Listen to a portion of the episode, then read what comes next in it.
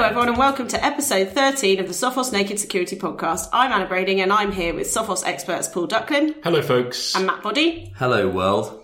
Mark's away this Nicely week. done. Yeah, see that? I like that. Mark's away this week, which means he's missing this special festive end of the year podcast. Merry Christmas, guys. What have you been up to this week? My favourite programming language is Lua, and I have been creating my own build that has all my favourite modules and libraries pre-compiled in, so I just need one binary to rule them all. And although that sounds very boring, I have enjoyed it greatly compiling stuff. I have been playing around with honeypots, specifically cowrie honeypots, and I have been trying to get all of the data from certain cowrie honeypots into the Elastic Stack, which means playing around with uh, things like Logstash into Elasticsearch. And a cowrie is a sea snail of sorts that is in a shell that has a. It's easy to, for things to go in, and then they can't easily get out, and I then it chows them. It's a funny name for a honeypot. That's that's my guess. yeah. if you're measuring what happens when crooks or hackers try to get in, you need to make sure that they can't get out and do terrible harm. Exactly, because you don't want to actually be part of a botnet inadvertently No. by setting up your honeypot. Yeah, I'm going to become part of the problem rather than part of its solution. Yeah, exactly. Well, we look forward to the results. I've got a, an inkling of what you're trying to measure. I'm not going to spoil it here, but I'm certainly looking forward to what you come back with in the new year. So good luck with that. Thank you. This week, instead of looking at the last seven days of security news, we thought we'd go over three security topics of the last year. And we thought we'd start with data breaches. It seems like we read about a different data breach every day. This year, we've seen some pretty big ones. Uh, we've seen Marriott, Air Canada, Quora, T Mobile, Facebook. Is anything still private at all? Does anyone even care about their data anymore? That is an interesting question, isn't it? Because we've had all these huge breach stories. We're starting to see the PR machines of the world go crazy. Now it's holiday season of the worst breaches of 2018, as though you can put them in order. You could have a breach that affected five people, and if you're one of those five people and the crooks got your credit card and drained your bank account, you're going to be pretty annoyed. Whereas it could be a breach with potentially 500 million users, but not much happened. What, what I think's really interesting about this past year of data breaches being revealed to us is that uh, actually perhaps these data breaches haven't ever uh, aren't new. Perhaps this is just the first time they're actually being disclosed, or first time that they're not being brushed under the carpet as much as perhaps they previously were. Now, I'm not saying that all of these huge companies would have brushed data breaches under the carpet, just that perhaps because because there's more general awareness to cybersecurity And the regulatory side that says thou shalt disclose. precisely with, with the likes of GDPR up and coming, I told myself I wouldn't mention that in this 2018 in review. It is your legal obligation, so you might as well come out and tell everybody what you know rather than wait until the regulator comes out and invites everyone to speculate because they haven't figured it out yet. If you are a company, no matter the size, if you work for a company, no matter the size, it is important to make sure you understand everything about the breach and tell all of your customers about exactly what's happened. And when companies don't do that, the, with the likes of Uber, for instance, where they did brush it under the carpet, um, They got into big trouble for that. they too, got in didn't they? huge trouble. And that's probably one of the biggest stories of 2018 is that, in fact, disclosing breaches is good, giving as much information as you possibly can is good, and not disclosing them and brushing them under the carpet is, is a terrible idea. If you figure out that there might be something going on, you might as well fess up to it, which is sort of the position, I guess, that Swing Low, Sweet Marriott find themselves in right now, isn't it? Go on, the- do the song, Duck. Swing low, sweet Marriott, carrying my data back home. it, it made me think about, you know, and I got the email from Starwood Hotels. I don't even ever remember staying in a Starwood hotel. Um, the list's rather long, so there could be a Starwood property that that I didn't realise was belonged to them, or it may be that just because many years ago I did a series of trips from Oz to the US and stayed in Marriott's, that I'm just on their general list and they're letting me know out of what's often called an abundance of caution. The email I got is not very useful because it's kind of, I'm really sorry, we don't actually know yet. But it is as close to the truth as I think they can get. Did they Am say I- your security is important to them?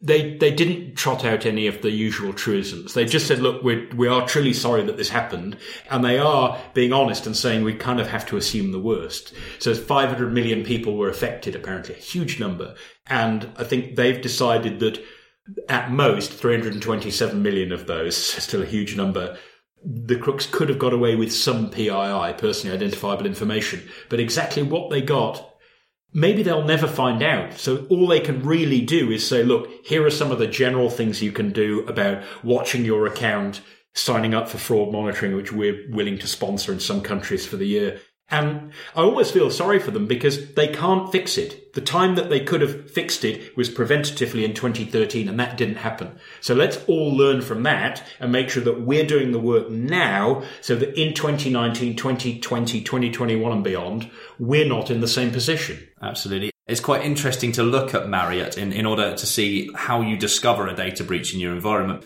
So they discovered the data breach on the 8th of September 2018. Yeah. Uh, and they discovered it when a security tool of theirs, they've said, um, alerted them to an access request to a guest um, reservation database. So somebody tried to log into this database, and the security tool alerted to them to the fact that that was happening. At which point, Very slow to- trigger alarm. Yeah, It took four years to go off, but it did go off in the end. Precisely. Well, perhaps it's perhaps it's the the incoming of new technology that was able to point this out to them to actually have the logs to discover that, that this account was still being used in 2014 is quite an impressive log collection uh, time. Yeah. I don't think I keep my logs for that long for sure. Maybe they could have looked at them more thoroughly a, Yeah. a little bit sooner. But I think a lot of people kind of imagine that all breaches, when they happen, are going to be obvious, that they're kind of like ransomware. You wake up one morning and all your data's scrambled and it's pretty obvious that crooks have been in. And in a way, although we say, oh, ransomware is absolutely terrible, is it actually worse than realizing, like Marriott have, that you've had maybe a keylogger or data stealer or crooks rummaging around for years? At least with ransomware, you kind of know where you stand or fall. So I, I guess that's where we need not to be in the future with data breaches is these very, very long running breaches where the crooks are in there and doing who knows what for ages.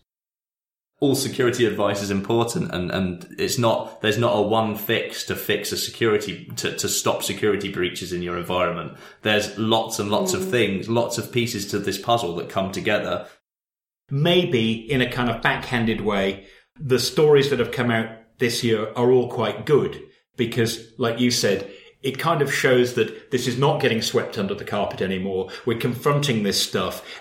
Let's start from the worst position and let's let's defend on that basis and then let's work out whether we can stand down from blue alert rather than doing it the other way around where you just go, oh, don't worry, she'll be right because very often she won't be.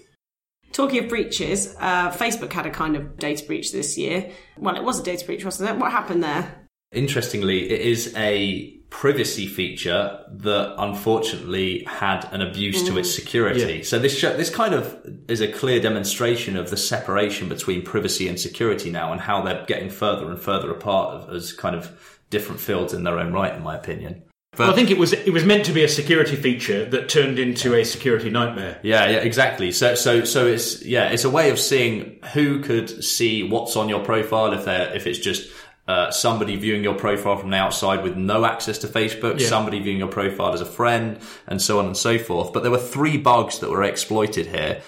Firstly, uh, what Facebook have said is that somebody uh, found a way to post a video using the view, view as function, and it was supposed to be a read-only function. There was Yeah. supposed to be no write access. Then, after they'd posted a, uh, a video, this actually generated a security token which has permissions to the mobile app.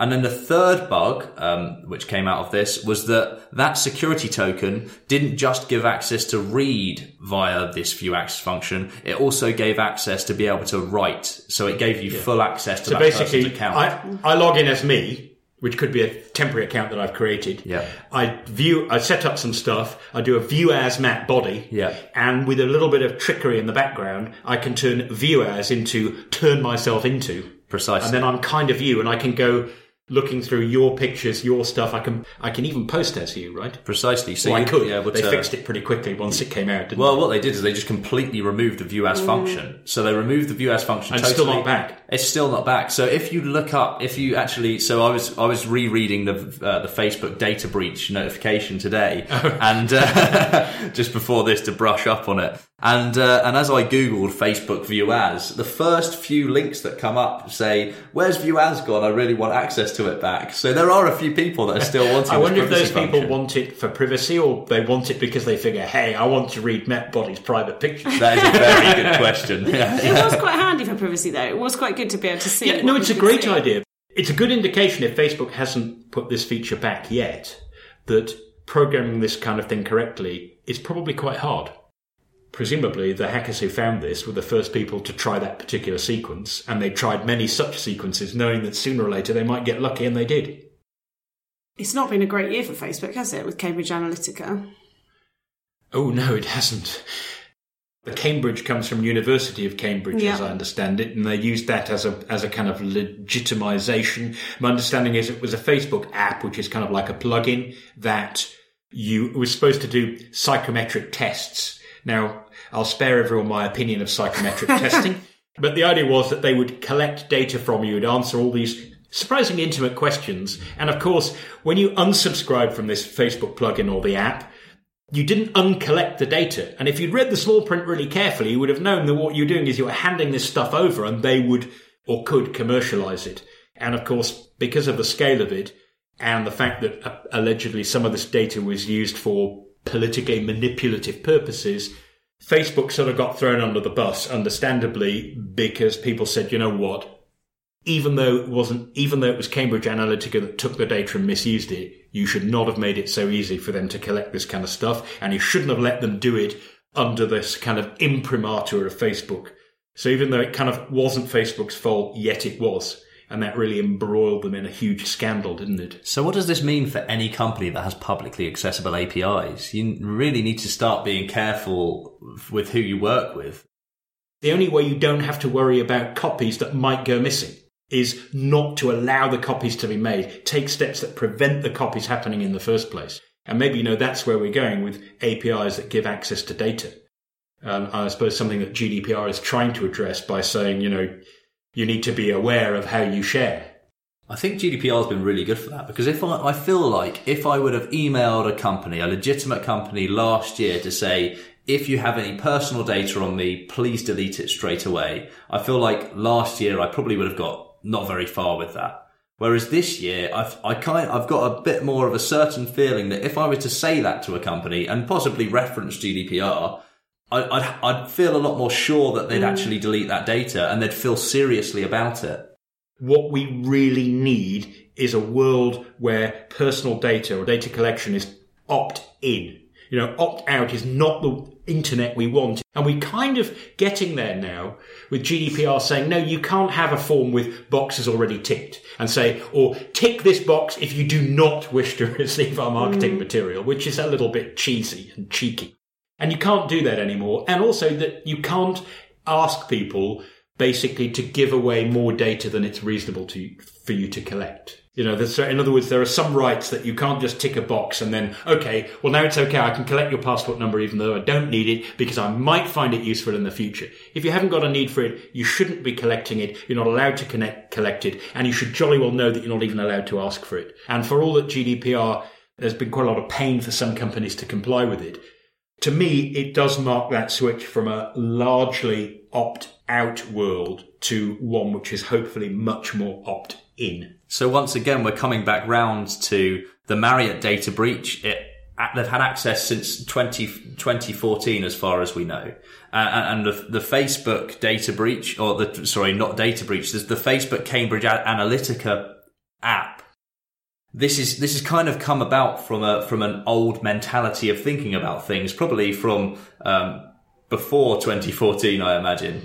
Uh, these types, it kind of all goes to show, it all kind of point, points towards you need to be thinking about the future when you're setting up any application, when you're setting up any business, when you're setting up any infrastructure. Yeah.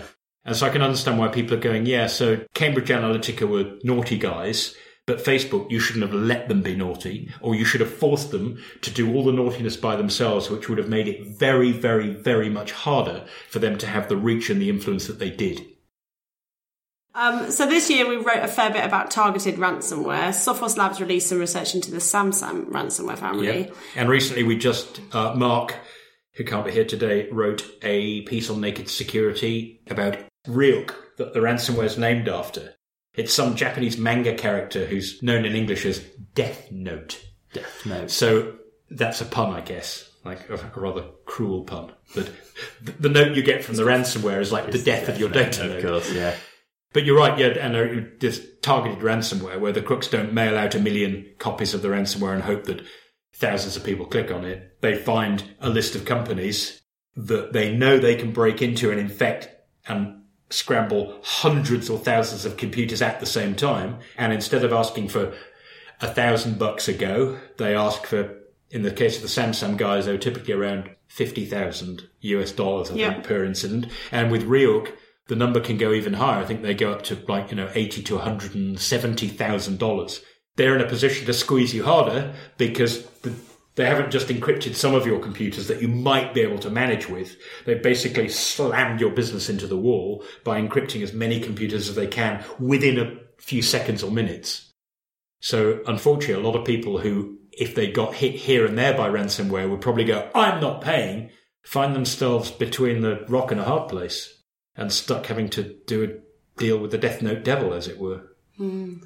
And SamSam ransomware, well, one thing we've seen a lot of um, with the likes of SamSam ransomware and other ransomware is, is the way in which it gets in tends to be via some sort of uh, open service that you've got uh, revealed ex- externally to the internet. And the most common one that I've seen has certainly been RDP. That's Windows Remote Desktop Protocol. Precisely. So And that's the thing that basically it lets you log into a Windows server from outside and it almost puts you in the server room at the console. There seem to be a lot of companies that open that pinhole once, but it's so some outside IT guy could help them in an emergency and then kind of forgot about it forevermore. And as we know with the likes of Windows servers and Windows um, Windows hosts, if they're atta- if they're attached to a domain, lots and lots of users are allowed to log into that computer, log into that remote desktop service. Yeah. Um, now there are some measures that you can take with the remote desktop to only allow a few users. So if you are going to reveal RDP externally, consider other things as well. Is the advice that we've been giving people. Consider things like VPNs into that device. Yeah. Consider things like two-factor authentication when you're logging into it. And of course, if someone can get in and targeted ransomware you, then they can certainly get in and put in a keylogger.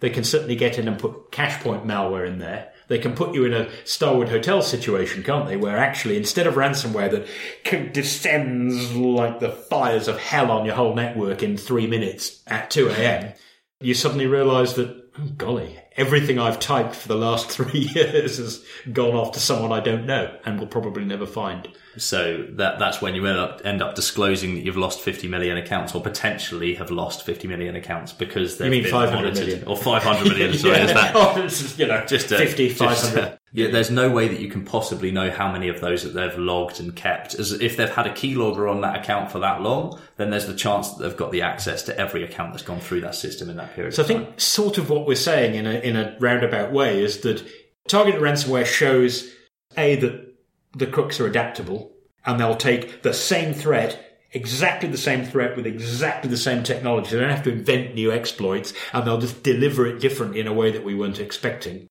And also that in a way that what targeted ransomware teaches us is there's much more to cybersecurity than ransomware. And if you've been fixated on ransomware because it, it is like the fires of hell descending on your network, you're probably not looking at the problem correctly because you're focusing on one tiny bit of it instead of trying to solve it holistically.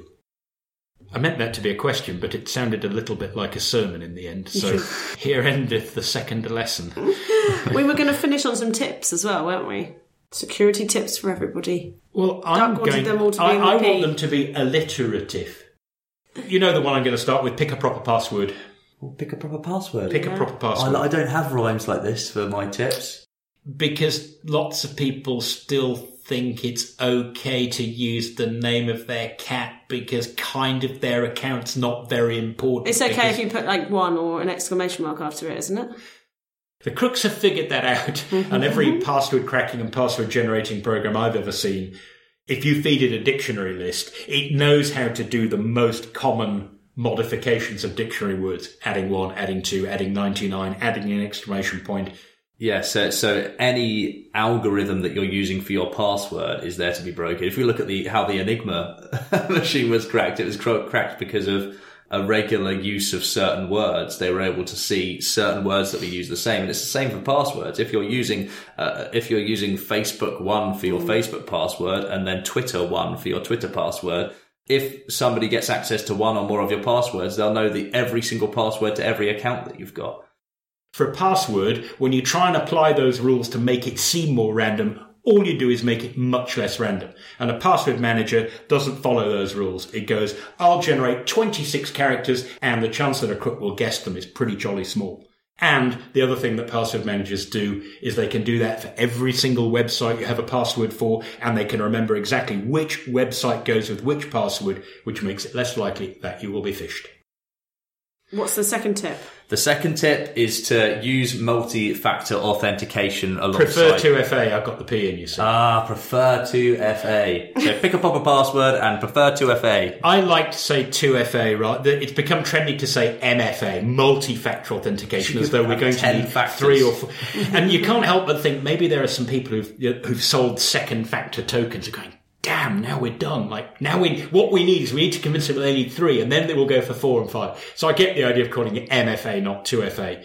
But the main idea is you'll have a username, you'll have a password, and typically you'll then have a one-time code that changes every time that's generated in some unpredictable way. So if the crooks do get your password, it's still no use without the, the code. And in an ideal world, the second factor, it gets calculated or generated by a device that's physically independent from the one you're logging in on.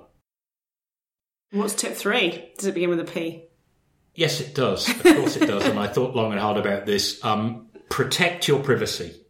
As Matt, you presented in the glorious series of Advent videos that you've been doing on Twitter, which I dearly love. They're great. Twitter, Instagram, and Facebook. Yep.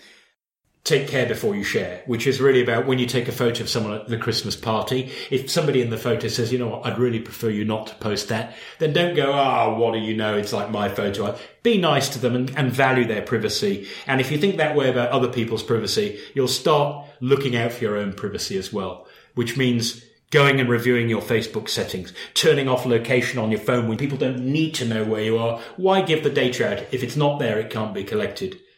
Do you um, think you'll be able to send an email to your friends at some point that says GDPR requests that you reveal any data that you have on me? Please delete any of that in, instantly.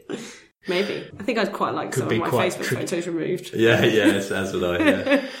So if you haven't seen those videos, go and look at, at Naked Security on Twitter or on Instagram. I think they're jolly good fun. You'll recognise them because they got Holly all round Matt. And They uh, are fun. They are they are good, clean fun, but with a serious message. Because sometimes people don't like being lectured to; they like being told a message that's a, that's a bit easier to digest, and has Matt busting his gangster moves. I, I'm semi-professional gangster mover. It's a small-time, part-time hobby. Oh. You're such a gangster, you. It's just my mum on the phone. Got me to tone it down. yeah, you need to hum that No, up. seriously, they're great. They're they're, they're a great view. Those videos, and uh, they typically about 15 seconds. None of them are longer than 30 seconds. We hope that you already know the message, but you will use the videos as a reason to go and pass the message on to the next guy. Great. I think that's about all from us this week and this year. Um, Duck, you're going to put all the you can put all the articles that we've talked about if people want to read more in the show Yes. notes. I can. Thanks to Duck and Matt, and thanks to you all for listening. Please rate and review our podcast if you like us. It helps to boost us in the charts and allows other people to find us. You can tweet us at Naked Security or you can email us at tips at sophos.com and of course we're on Facebook and Instagram. And until next time, Stay, stay secure. secure.